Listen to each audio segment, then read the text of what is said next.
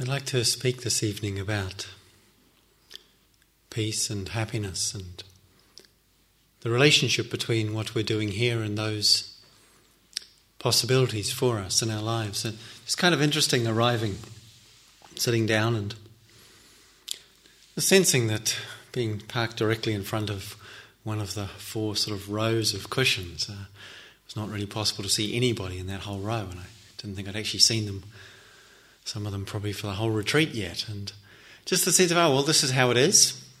Why should I try and change it? There's no, no need to mess with the way things are. Something one often hears expressed at the front of a, uh, of a hall in a retreat like this. And at the same time, just listening to myself in a sense of, oh, actually, no, I'd like to, I'd like to just have a sense of being able to see more people. I'm engaged in the endeavour of communicating with them, and it's kind of useful as well as nice to have some sense of being in relationship with you. And I think it's an interesting sort of situation to reflect upon in the context of what we're doing here. Because in Dharma practice, we often hear, and with great benefit and value, hear about the, the power of just receiving things as they are, not seeking to adjust or fix or change. And yet, that can sometimes be interpreted by us, I think, as a somehow becoming passive or losing a capacity to respond creatively or actively with whatever situation we're in. And so, something about finding the balance between those two possibilities. What it means to just receive the way things are. And what's possible for us by way of responding to that. The, the words that I spoke already happiness, peace these are words that probably for many of us have some resonance, some pull, some draw. We might feel them very keenly, or they might not be ones we relate to that strongly. But if not, there's probably other words then that we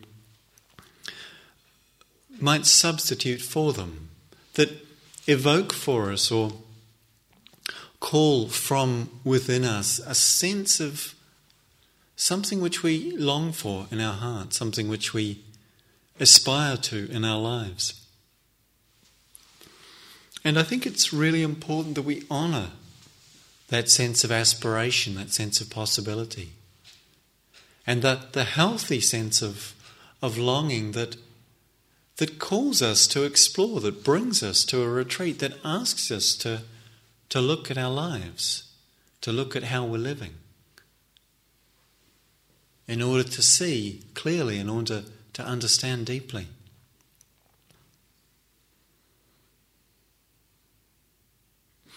The Buddha was very well known for having observed on a number of occasions. And it was something he sort of sort of pointed to as one of the core things he had to say was he said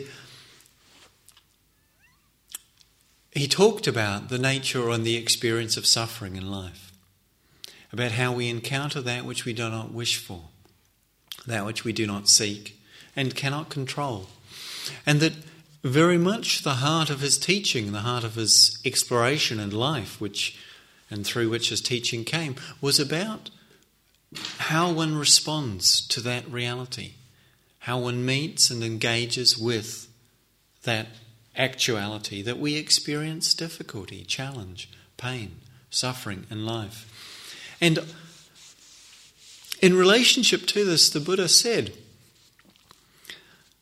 I teach one thing and one thing only suffering and the end of suffering. And it clearly points to what the Buddha was concerned about and what his teachings were directed towards. And yet, as a friend of mine in America once observed, I found it rather interesting and amusing. He said, Well, that's interesting because that's two things suffering and the end of suffering. And uh, my friend, a very uh, committed practitioner, and uh, great appreciation and respect for the Buddha. And nonetheless uh, came to speculate that maybe the Buddha had began by just teaching suffering. And it wasn't received with a lot of enthusiasm. Just one thing suffering. I mean, is that what would bring us to a retreat? You know, the path of suffering. Come along. You can have more of this. Probably not so many people would sign up. And so my friend went on to, you know, speculate. So maybe just teaching suffering isn't enough. Suffering and the end of suffering. Now, this is something that attracts us. This is something that's interesting because hearing about the fact of suffering, as the Buddha spoke to it, is actually really important. It's there's something crucial to in the recognizing, in the acknowledging, in the not pretending or denying, not pretending it isn't so, not denying the truth of that aspect and degree of our experience, which isn't all of our experience by any means, but that part of it which we would describe or regard as suffering, that is difficult, that is not easy. And that together with that recognition of suffering in life, and it's not surprising to us, we recognize, we hear that. And yet sometimes many around us, it's like no one really wants to talk about it. No one really, we want to moan about the problems or get angry with perceived causes, but really just acknowledging the experience and the reality for ourselves and each other isn't something we're necessarily supported or encouraged to do. And yet, it's part of our reality. It's part of what's true for us. And yet, together with that acknowledgement, there's the recognition of the end of suffering, the teaching of the end of suffering. And this is a remarkable and wonderful offering that the Buddha made, and that is available to us through the practice of meditation, through the reflections and explorations of spiritual teachings, to come to the end of suffering. That this path is not a path of making for more suffering, but in fact of transforming the experience of suffering, transforming our lives. And the Buddha spoke of this as something which was possible for each one of us. And through the, the teaching and the, the practice of these teachings, through the generations between the time of the Buddha and this day, again and again we hear teachings from people who speak of their own experience of transformation. And the wise men and women who have learned and who have spoken to us and speak through us of the transformation of our lives.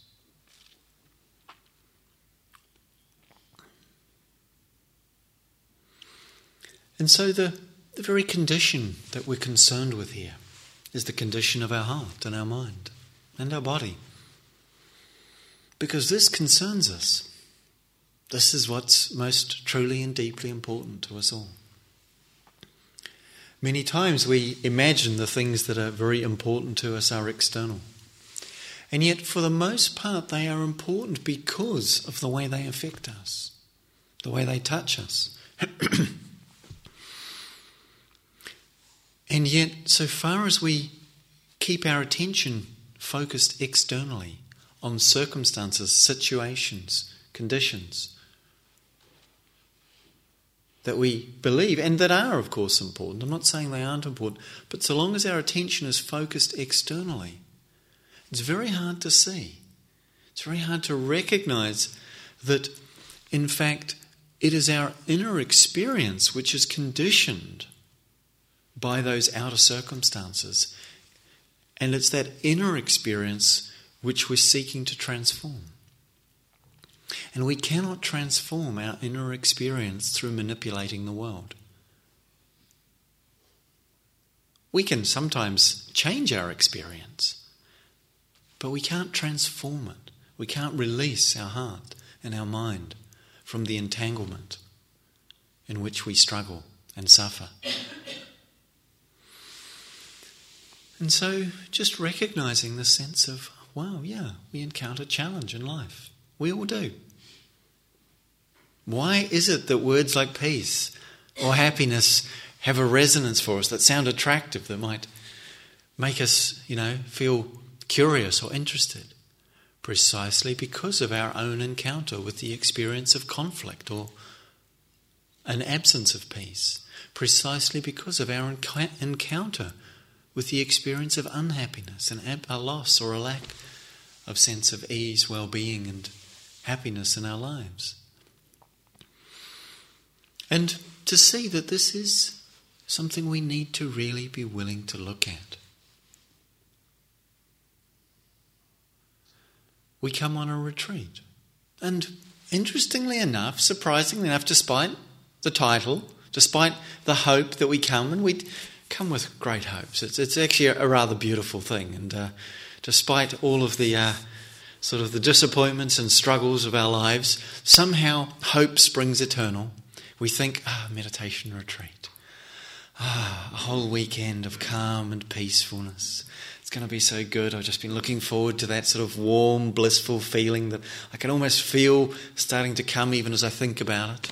Or just at least some space. I'll get some distance. I'll get away from those people, that work, that home situation, whatever it is. All of that. I'll just kind of leave it out there somewhere at some distance and just there'll be a refuge. There'll be this sort of exquisite um, landscape of something that's just not all of that difficult stuff. And that sense of hope is grounded in something, not necessarily skillfully grounded, in something genuine that is what is possible for us. But the way we tend to imagine and conceive how it might come about and what it will look like when it does is much more determined and distorted, really, by our habitual ways of thinking and conceiving and our conditioning. So, what happens to us when we encounter life like this? What happens to us? It's like we're here on retreat, and uh, despite instructions that suggest being present and mindful and alert and relaxed, we find ourselves tense and drowsy, or all drowsy, we find rather than present, we're absent most of the time, and we're, you know, only amazed by just how remarkably fast our mind can depart for anywhere, anywhere except right here. And it's a little bit shocking in a certain way to encounter agitation and discomfort and doubt, you know, wondering, oh, I can't do this. It's like we come here the experience isn't quite maybe as we've anticipated. Even if we've been here before and exactly the same thing happened the last time, we turn up and just a moment, what's going on here? It's not supposed to be like this. And we might find ourselves thinking, well, what's the point of this? I, I could be sort of agitated and restless and uncomfortable at home. And there, at least, I could go to the fridge and, you know, eat whenever I felt like it or turn on the television and get some temporary relief. Now, it's not accidental that we've taken away those escape routes here, that there isn't a television, that there isn't a fridge stocked with, you know, juicy tidbits that we can nibble on at any time. Course, we find other ways to escape. It's amazing how much entertainment can be found in a single notice board. You know, even if we've read all of those notices before, several times, sometimes it's like, wow, sort of this interested, excited distraction of something that's just not my experience. It's out there. And we read it or find ourselves carefully studying the label on our fair trade tea bag. You know, wow, it's fascinating. So we find our ways to escape, or we might feel like we want to turn on some music or we might want to pick up a book. And we really strongly suggest you don't do that. We can't stop you. You're free human beings. You're going to do what you want. But we really suggest you don't do that because what happens when you do that is you lose the opportunity to see what's going on. When we allow ourselves to be carried by those habits, and we are so much of the time anyway. It's not as if there's going to be a shortage of spacing out in your life if you give it up for just a weekend, or even just give it up for a few moments within a weekend. There'll still be plenty of opportunities for all of that, I can guarantee you. But what's it like to just face that experience, to see what it's like to inhabit our life? So much pressure we place upon ourselves to somehow be able to perform, to be able to be good at it, to get it right. And we don't necessarily even realize that we're doing it. It's so hard to just come along and follow the simple instruction that says, notice what's happening.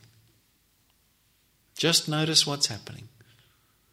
Don't try and fix it. Don't try and improve it. Don't try and figure it out. Just notice it. See what's going on here. We so quickly start to form views and opinions about our performance. It's like, you know, we're sitting in meditation. This happens and reported regularly. You know, someone's sitting in meditation, just struggling, body aches, mind is drowsy or busy or both. And at some point it's like, oh, how long have I been doing this? We look at our watch. It's not a good idea looking at your watch. You've probably already discovered that. You look at your watch think, oh no, I've got that much time still to go. We thought it would be a relief because we'd find out we're almost at the end of the sitting, but no, it's not. It's another 20 minutes or 10 minutes or whatever. And we look around and everybody else seems to be doing really fine. Have you ever noticed that?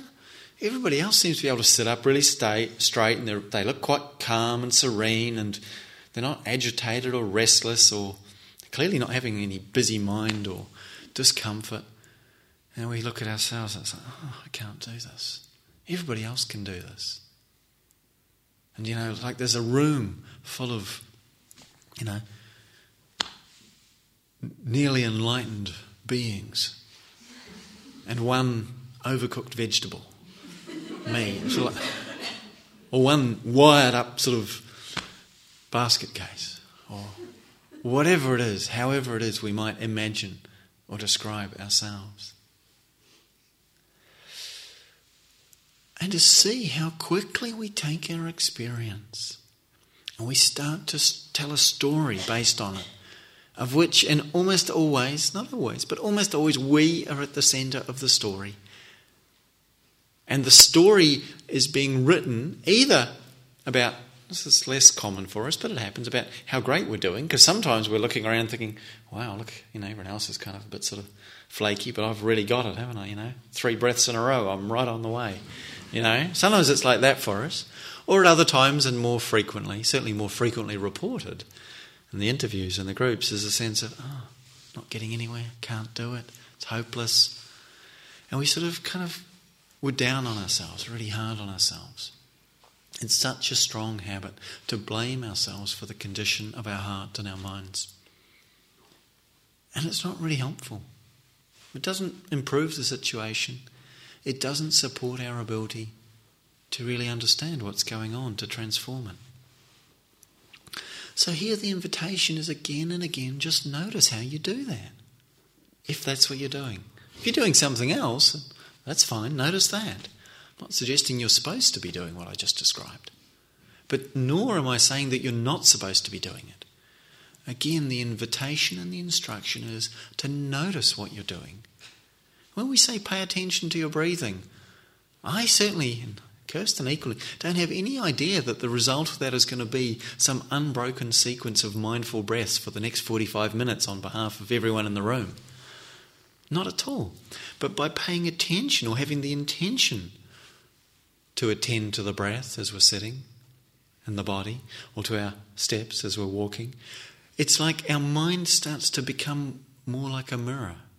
By paying it, trying or seeking to pay attention to a chosen object, we start to see what else is going on. Start to notice in a way that becomes starkly and sometimes embarrassingly clear in a way we can't avoid it. And we don't need to avoid it, we need to see it, we need to understand.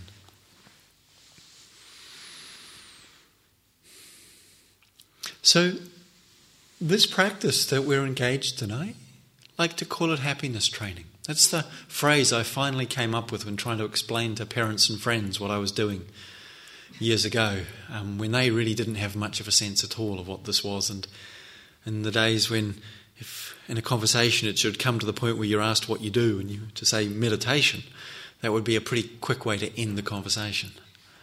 um, seem to be. These days, it's rather delightfully not the case, and most people seem to respond with some sense of interest or curiosity or um, knowing somebody who's done something of that order.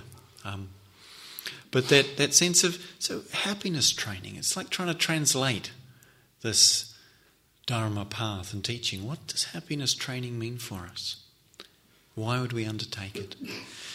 It's challenging, as any form of training can be and is, because it asks us to go beyond our limits, beyond the constraints of the familiar and the known and the comfortable. And are we willing to do that? Are we willing to go beyond the comfortable? Because so much of the, the momentum and habit of life, unconscious life, is trying to pull back, withdraw into a cocoon of comfort, of safety, of or apparent safety. That's what we wish for, where things are pleasant, unchallenging, unthreatening, and where we could, in fact, simply go to sleep, which is what that whole tendency, that whole pull is. Where we kind of want to disengage, we want to be somewhere where there's no. who, who, who wouldn't put their hand up and take it if on offer was a life in which there'd be nothing difficult, nothing painful, nothing scary, nothing uncomfortable, nothing unsettling, nothing that we didn't like? Who wouldn't put their hand up and say, Yes, please? I would. I'd be right there at the front of the line. And yet, of course, that's a fantasy, isn't it? That's, it's not like that sort of life is on offer to us. But that tendency, that wish that we have, that pull that holds on to a fantasy of that possibility is something to really be examined, to be really seen. So, this is a challenging thing to undertake. We might rather just have it given to us on a plate and just, you know, my life sold for me. You know, the image of the fairy godmother who was just going to ping with magic wand and ha. Dharma teachings aren't that, unfortunately. It requires us to take responsibility for what's going on so far as we are responsible, and equally to let go of responsibility for what's going on so far as we're not responsible for it.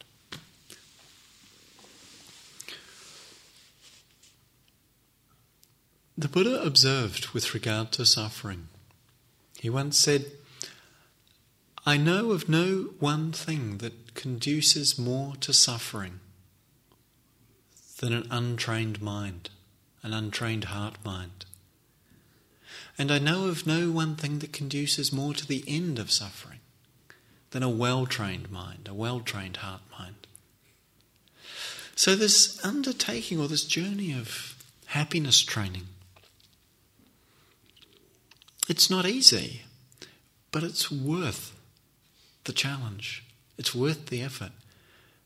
Because the discovery, the, the realization of of true happiness and peace that is possible for all of us asks us to really enter into the depths of our hearts, our minds, our lives consciously. And as we do that, what we start to see is that so much of our actions, whether our actions in the world of body and speech, or equally the actions that we could call reactions take place in our mind, the thoughts, the patterns, the habits of our inner activity. So much of that is driven by unconscious forces of negativity, of selfishness and self centeredness, and of anger, judgment, and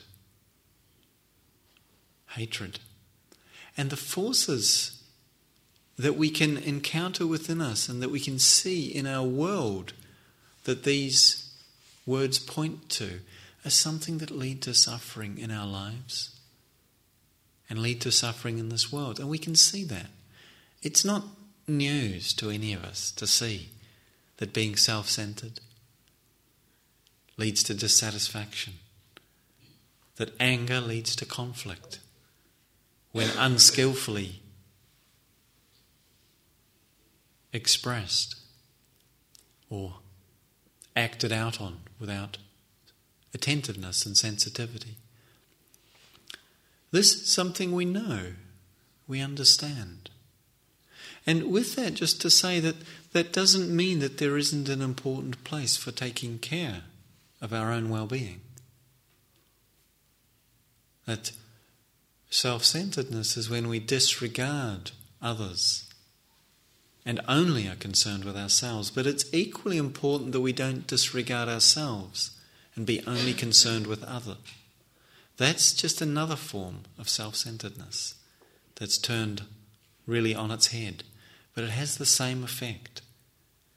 In Dharma teachings, we are invited to give equal value to other and to self, to equally care for our needs as for the needs of those around us. Because in truth, if we disregard any part of the whole, it will not serve our happiness or the welfare of this world. We need to include all expressions of life in the field of our care. And if we notice that there is a way in which one aspect, whether others or ourselves, has not so been so fully included, our practice asks us to bring that into balance.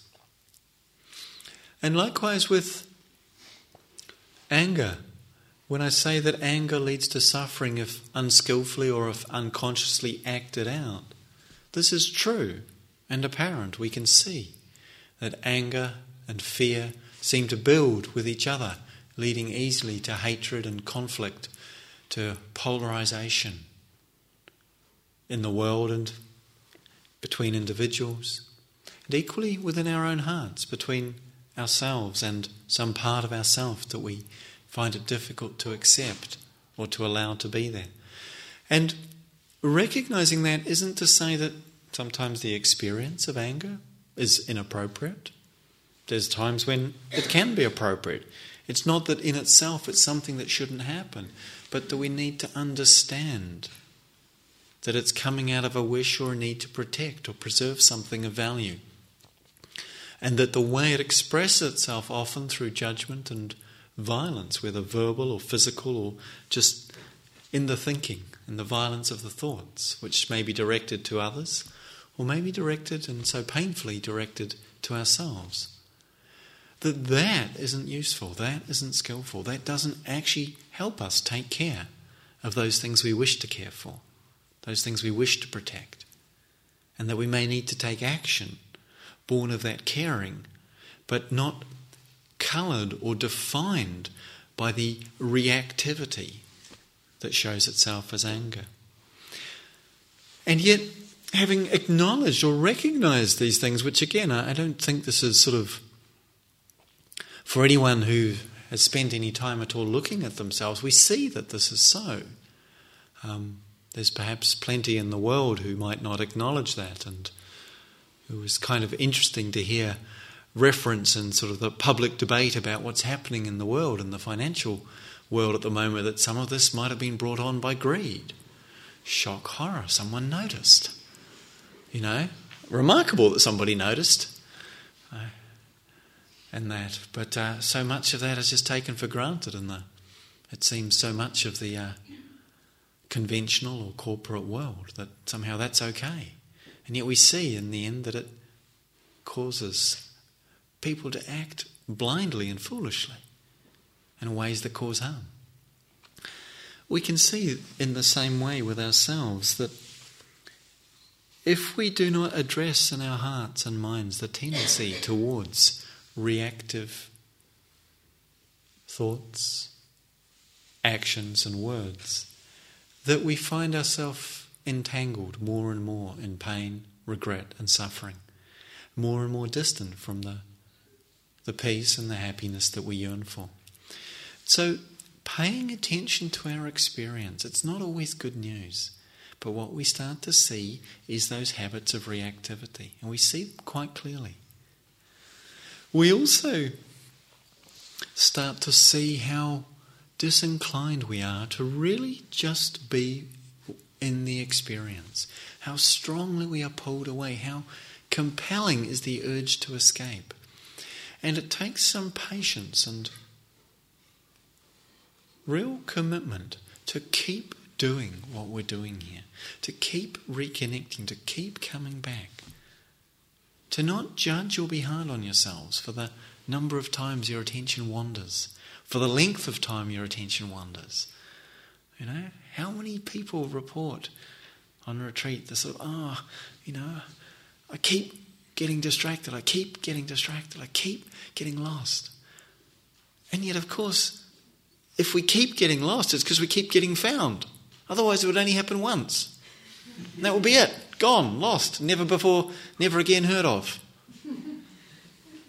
And it actually wouldn't be a problem if that happened because you wouldn't even know it was happening. And so, in a way, almost unfortunately, we've actually come to realize it's happening. And having realized it's happening, you know, in a certain way, there's no going back. It's really hard to get ourselves back into really believing in unconsciousness when we've seen what it's like and how powerful it is, how dominating it can be. So, this process of cultivating being conscious, it's not like something we can do. It's not like an act of will produces somehow we're awake. And yet, through the sustained intention, through enacting that intention by whenever we realize that we're lost, reconnecting. Whenever we find ourselves reacting to what's going on, just stopping with that, resting in that place. As we do that more and more, our capacity for that increases. And the the way the orientation of our life or the trajectory of our life starts to align with that intention to be more conscious, to be more awake, to open to, and to receive our life. So, having a clear intention and yet a gentleness and a kindness in how we hold the process, how we hold our own struggles with the process, which are inevitable growing. Any process of growing involves difficulty, involves mistakes, involves getting it wrong and having to start again. There's no other way that we learn. There's a great story of a um, a uh, Zen practitioner who has the very rare and special opportunity to visit the great and uh, high, highest and most respected master of their lineage and he he's, he's, has the opportunity for a very brief interview. He, he, comes in a little nervous and, and, asks the master after, after bowing and paying his respects, says, Can you tell me what's the most important thing to cultivate? And the master looks at him very sternly and says, Good judgment. And he, he, the student looks at the master and says, Oh, thank you, thank you, master. Can, can you tell me, how do you get Good judgment. Master looks back, he says, Experience. Oh, experience. Yeah, that makes sense. Um, how do you get experience? Hmm, bad judgment. there is no other way. All the mistakes, all the wrong turnings, all the blind alleys we've ever followed in our life are inevitably part of the journey of our learning and our awakening. Only by encountering those places of difficulty, of darkness, of confusion, of pain, do we start to look more deeply? Do we start to feel that we perhaps wish to turn our life away from the habit of unconsciousness, from the history of unconsciousness, and really learn what it means to live more fully in the light of consciousness and what that might mean for us. It's not somehow some place we're trying to get to. It is as much the way in which we are orienting ourselves in any given moment as some destination to which we are heading. Thich Nhat Hanh, the Zen master and um, poet, who was also a, a peace activist in Vietnam and a much beloved sort of uh, representative of the of the Dharma. He was once asked in the context of the Vietnam conflict. He said he was asked by a, I think it was a, a reporter, "What is the way to peace?" And his response was, There is no way to peace. Peace is the way. Remarkable and beautiful turning around of our habitual way of peace is somewhere else. How do I get there? And yet, what he's, what he's pointing to there is that that possibility is right here in the way we engage with the fact of conflict.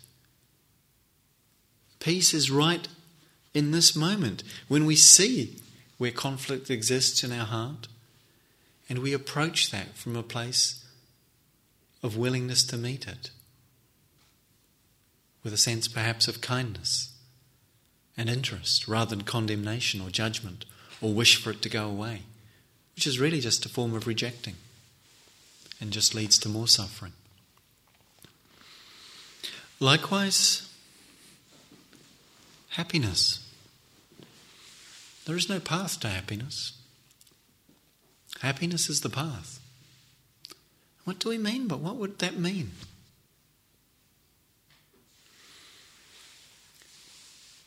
So much of the condition of lacking peace is because we're in conflict with the way things are. So much of the sense of unhappiness is born of an unwillingness to receive things as they are. It's not to do with the way things are, it's to do with our habitual relationship to it. And this we can transform. We're not in charge of the world. We can't get it to be in a certain way. I mean, if you've even tried that with one other person, you'll know how frustrating and annoying it is just to get one person to be the way you'd want them to be. And equally, of course, with our own mind. Have you tried to get your mind to do what you wanted to this weekend so far? To follow the quite reasonable request to be calm and peaceful and just sit here absorbing your breath? It's quite a reasonable request. But is that what it does? Can we make our mind do that? Put your hand up if you managed it. So, what does that say about life? If we can't even, this that feels so intimate to us, so close to us that we imagine, not entirely truth, accurately in fact, but we imagine this to be what we are, who we are. And yet we can't even get this to do what we want it to. What hope have you got of getting the world to line up according to your wishes and plans?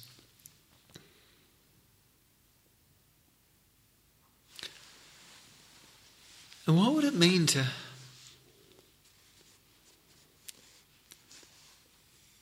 really let go of that wish for life to be other than as it is? And yet not abandon your aspiration for peace and for happiness. Because it may be that that which you seek is to be found in a way different than you might have imagined.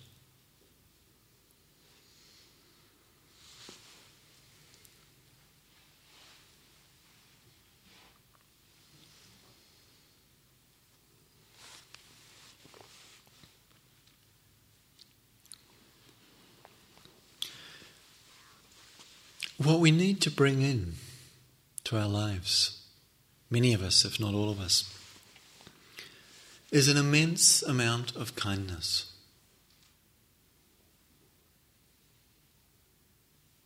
So much of our lack of peace, our sense of distance from the much yearned for happiness, arises from failing to bring or not remembering to bring kindness into our life in all the places that so deeply need it, we much more quickly bring judgment and rejection to bear upon things that we find difficult. And the Buddha spoke of this in very direct and stark terms. He talked about the condition of life, saying that, you know, we have this body, all of us. Couldn't be sitting here without one. And this body is subject to birth, aging, sickness, death. And that for us, this is not easy to be born, to be ill at times, to be aging, feeling our capacities and abilities reducing or becoming limited. And apparently it begins when you're 22. Your brain starts to deteriorate and the body, so science has recently and cheeringly pointed out. So it's like, yeah, this, this bodily experience, and sometimes it's the body is pretty painful, and there isn't some way around it, you know.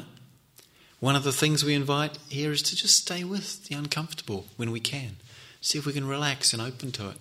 Not because we think that more pain is a good idea and it's somehow good for you, so if you need some more of it in your life, but because sometime all of us are going to encounter things that we can't just adjust a way out of.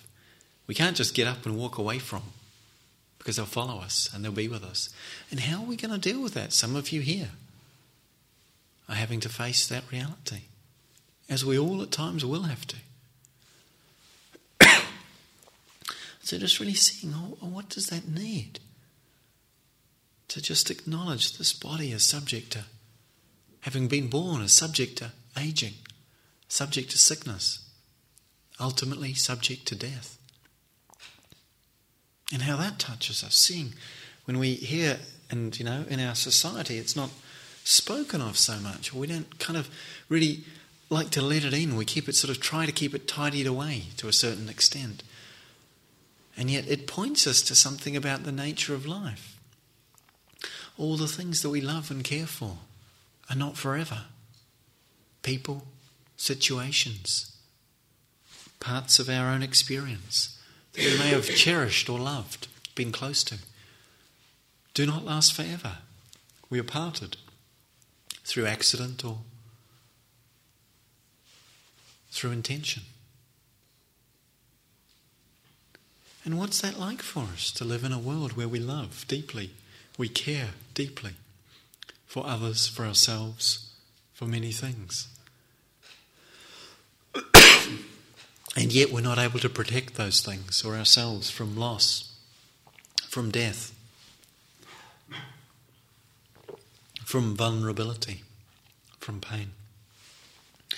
The Buddha spoke of the condition of our hearts as encountering at times in life pain, sorrow, grief, lamentation, and despair. And it's like, whoa, you know, that sounds like quite a lot to be getting on with. I'm not meaning to be light or flippant about it, but it's like, oh, can we really let that in? All of us in our lives encounter this. It's not just you or me or someone unfortunate whose tragic circumstances are somehow set them apart from anyone else. Each and every human being that cares, and we all do, also encounters what happens when that which we care for dies or is lost. lost to us. And we need to really let this in. We also have minds. You've had possibly more opportunity than you might have really wished for to notice that you've got a mind, even just in 24 hours. We see our minds and how prolifically they produce thoughts. Again, you might be a rare exception and you've been sitting there rather calmly without too much mental activity, and lovely, nothing wrong with that. But for many, what happens when we sit down is we just see how relentless it is and how so much of what we're thinking about has got to do with getting what we want, getting rid of what we don't want, getting what we like, getting away from what we don't like. Have you noticed how much of that goes on? And the Buddha said, with regard to our minds, that we all experience separation from that which we like. We all experience association with that which we don't like. And we all experience not getting what we want. How annoying. And yet it's true, isn't it? And yet we get annoyed about it, but it's true for all of us. We get annoyed with our mind for being that busy and annoying. And look, we just keep doing it, don't we? If we can see that that's the condition we're in and accept that, look, this is the product of unconsciousness, of just allowing habitual reactivity to run unchecked for decades in most of our case, cases. And even once we've practiced, uh, we, we discover practice and we engage in practice, and we're wholehearted and committed, and maybe for many years and decades, in fact, what we can still notice is plenty of the time we're still letting that unconscious spinning run. And it takes time to address its effect, to transform its effect. There's always something, isn't there? There's always something difficult, you know? Our mind keeps leaping from one thing to another, looking for the problem. And what we actually need to do is bring a sense of kindness to the unease, or the distress, or the fear that seems to underlie it all. To be able to hold that with kindness. To not reject or judge ourselves, nor blame ourselves for the fact of this condition and yet to take responsibility for what's possible, what it means to bring kindness to our life, is just to accept where we are. This is where you are. You cannot be somewhere else, and you do not need to be somewhere else, because right here, if you can turn towards this place, if you can open into this experience, even if the very experience that you're asked to open to is the experience of feeling that you're closed, or that you're unable to open to anything, or that you're distant or disconnected or shut down. Even that, too, if you can simply recognize it for what it is and see that in the recognizing of it, in that simple awareness, there is a space and a light that is the light that reveals it that capacity that notices it, that sees it, that in and of itself is not bound by that condition, no matter how difficult it is, no matter how painful or scary it is. That capacity we have to see it. And if we can see it without resisting, without rejecting, without judging, but just see it, and equally see the resistance and see the rejection and see the judgment when it takes place. And again, just rest in that. Ah, look, this is where we are. What happens is that the unconscious and habitual gap that we hold between ourself and life starts to close. The way in which we hold ourselves away from or apart from life conceiving ourselves, imagining ourselves to be separate and removed from it, and therefore needing to protect ourselves from it, or, or, or seeking to somehow manipulate life for our benefit. As we come closer, as we allow ourselves to really fully inhabit, rest into this experience that is now, that is here that sense of being distant or apart or cut off or separate, that is the core of our suffering, that is the deepest and most painful depth of unease that we feel. That begins to shift. Not that what we're experiencing has necessarily shifted, but that how we're experiencing it has shifted. And how we're perhaps looking at it or how we're understanding it begins to change. Bringing the courage of heart and the kindness to just meet our life, our mind, our body, our heart, in the condition that it's in.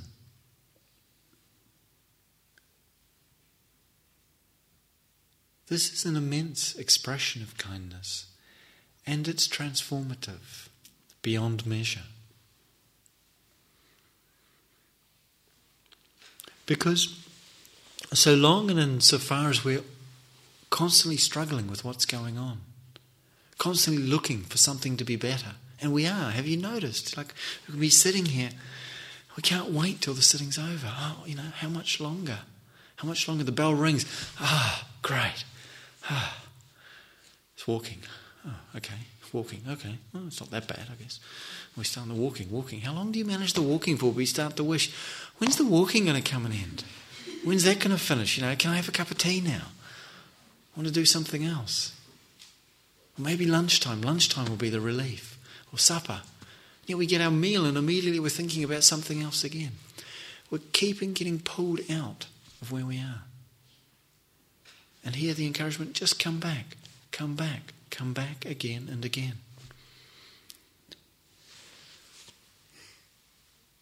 Because when we free ourselves, eh, as we begin to free ourselves from that compulsive movement away from where we are, that compulsive need to withdraw, disconnect from, or to pursue something other than this. There's a natural quality of, of just abiding that we begin to notice, that begins to touch us, perhaps that we're not necessarily aware of to begin with, that consciously or clearly. But we might just notice moments of just somehow landing more deeply into our experience, landing more fully. And that there's something in it that just releases and lets go and just like, ah. Yes, it's like we recognize something, even though we couldn't say quite what it is.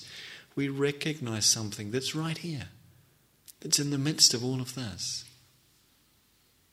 And even if just in moments, that's possible for us. It speaks to the capacity and the potentiality to live more and more fully in contact with that understanding. And that understanding that that peace and happiness are somehow woven around the content of our experience and not defined by it.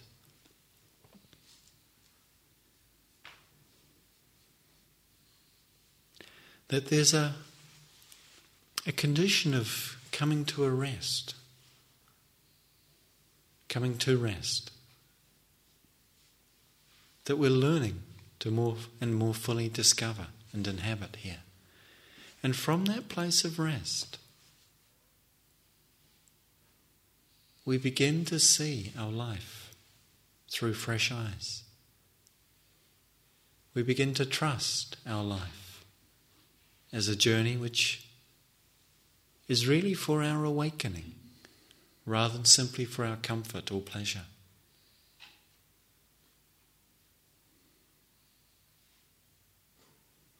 And there's a deep joy in this and a great relief. Because in our hearts we know this already, and that's why we're here. In our hearts we understand that this journey of awakening, this path, is one that, in order for us to grow, must challenge us. And it does.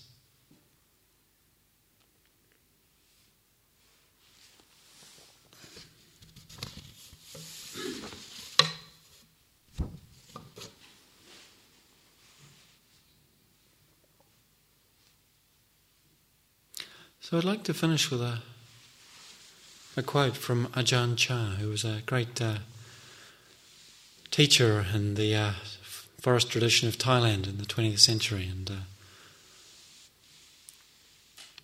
he once said, and I think really summed up the whole thing rather beautifully. He once said, Try to be mindful and let things take their natural course. Then your mind will become still in any surroundings, like a clear forest pool. All kinds of wonderful and rare animals will come to drink at the pool, and you will clearly see the nature of all things. You will see many strange and wonderful things come and go, but you will be still. This is the happiness of the Buddha.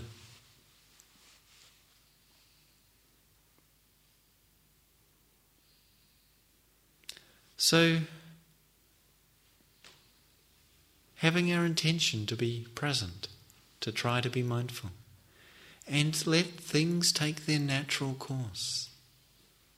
Our contribution is that intention and willingness to be as present as we're able. And our wisdom suggests and invites us to let things take their natural course.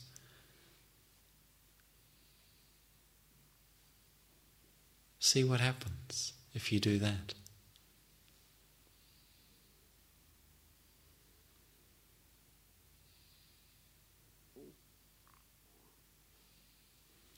So let's sit quietly for a moment or two.